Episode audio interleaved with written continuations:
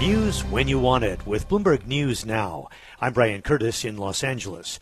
A new report from the United Nations says a quarter of the population in Gaza is starving. NSC spokesman John Kirby says the U.S. has shared its concerns with the UN. We certainly agree that, that there is an immense amount of suffering inside Gaza. Um, hunger, obviously, but also, also health uh, needs as well. And with winter uh, coming, uh, harsh, harsher weather is going to make it tougher for people that are not able to shelter. So we certainly share the concerns about the humanitarian uh, crisis that's going on. Kirby says negotiations continue to get more aid in.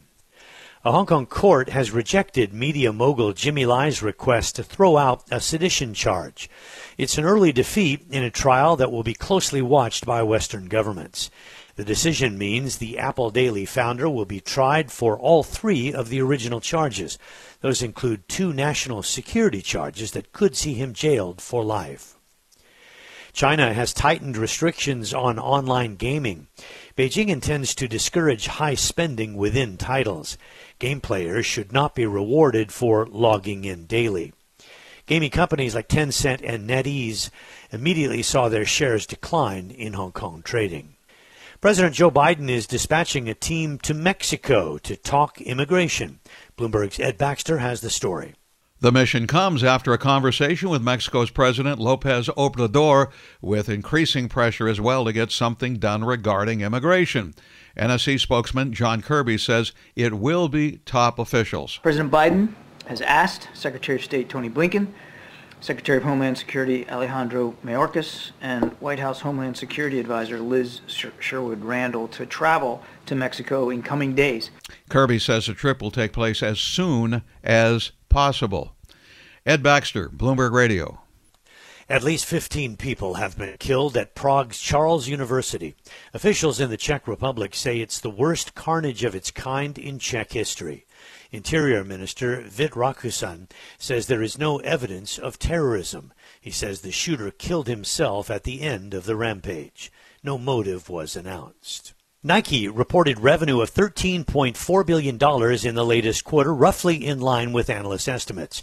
But sales in the greater China region were disappointing. Here's Bloomberg's Red Brown. Nike's been kind of playing this dangerous game, if you will, where a lot of their growth um, is really heavily reliant on um, on China when their sales in Europe, their sales in America, their bigger markets have really slowed down. So, um, with those sales numbers in China coming in a little bit below expectations, um, I think that is a little bit uh, of a worry for the company when they do have such a, an outsized importance for, for Nike.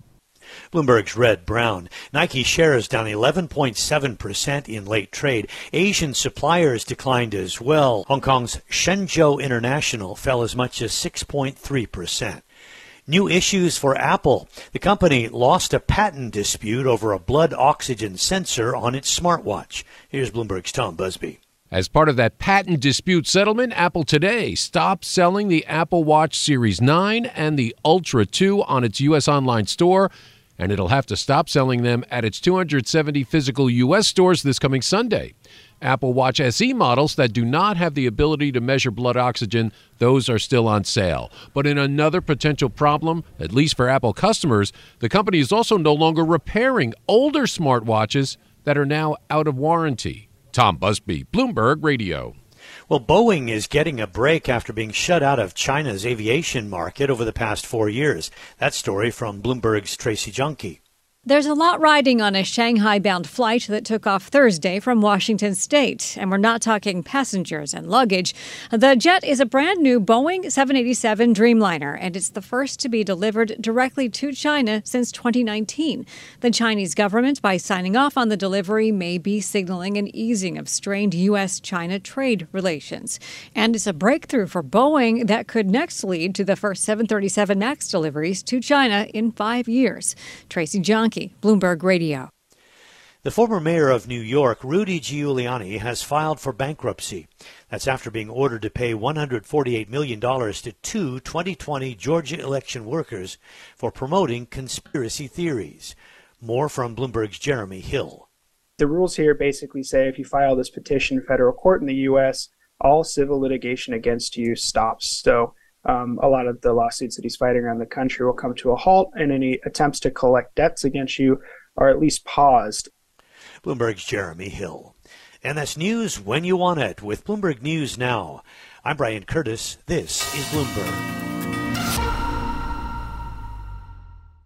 Hi, everyone. I'm Paul Anka. And I'm Skip Bronson. And what happens when two old friends take their decades of experience in the business and entertainment worlds and sit down with our buddies? You get Our Way, a brand new show from iHeart Podcast where we chop it up with our pals about everything under the sun. This is our podcast, and we're going to do it our way. Listen to Our Way on the iHeartRadio app, Apple Podcasts, or wherever you get your podcasts.